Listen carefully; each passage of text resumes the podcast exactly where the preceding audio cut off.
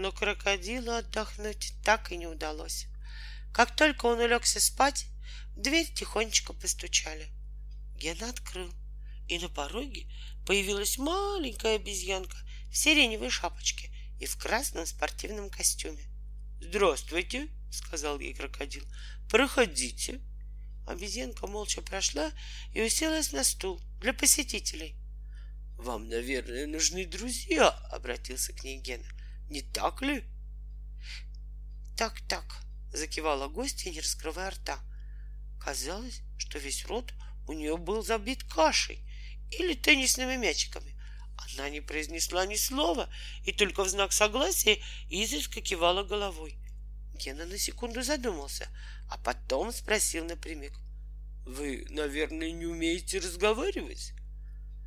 Как бы теперь обезьянка не ответила, вышло бы одно и то же. Если бы она, например, кивнула головой «да», то получилось бы «да, я не умею разговаривать». А если бы она отрицательно покачала головой «нет», то все равно вышло бы так «нет, я не умею разговаривать». Поэтому пришлось ей открыть рот и выложить из него все то, что мешало ей говорить. Гаечки, винтики, коробочки из-под гуталина, ключики, пуговицы, ластики и прочие нужные и интересные предметы. Я умею разговаривать, наконец заявила она и стала снова укладывать вещи за щеку. Одну минуточку, остановил ее крокодил. Скажите уж заодно, как вас зовут и где вы работаете? Мария Францевна, называлась обезьянка. Я выступаю в цирке с ученым дрессировщиком. После этого она быстро запихнула все свои ценности обратно. Видно, ее очень беспокоило, что они лежат на чужом, совершенно незнакомом столе. «Ну, а какой друг вам нужен?» — продолжал расспросы Гена. Обезьянка немного подумала и опять потянулась, чтобы вытащить все то, что мешало ей говорить. «Подождите», — остановил ее Гена.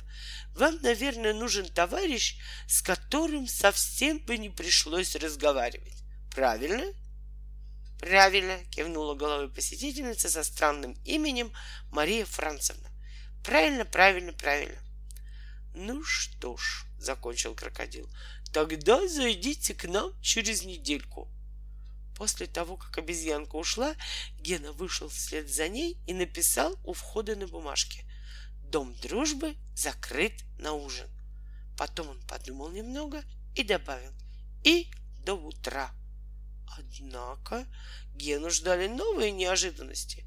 Когда обезьянка укладывала за щеку все свои ценные предметы, она случайно запихнула туда же маленький крокодиловский будильник. Поэтому утром крокодил Гена здорово проспал на работу и имел из-за этого крупный разговор с директором. А у обезьянки, когда она ушла от крокодила, все время что-то тикало в ушах. И это ее сильно беспокоило. А рано-рано утром, в шесть часов, у нее так громко зазвенело в голове, что бедная обезьянка прямо с постели бегом помчалась в кабинет доктора Иванова. Доктор Иванов внимательно прослушал ее через слуховую трубку, а потом заявил. Одна из двух. Или у вас нервный тик, или неизвестная науке болезнь. В обоих случаях хорошо помогает касторка. Он был очень старомодным, этот доктор, и не признавал никаких новых лекарств. Скажите, снова спросил он у обезьянки, у вас, наверное, это не в первый раз? Как бы обезьянка не закивала в ответ «да» или «нет», все равно получилось бы, что не в первой. Поэтому ей ничего не оставалось делать, как выложить из-за щек все свои сокровища. Тут-то доктору все стало ясно. «В следующий раз, — сказал он, — если в вас начнется музыка, проверьте сначала. Может быть, вы запихнули за щеку радиоприемник или же главные городские часы. На этом они расстались.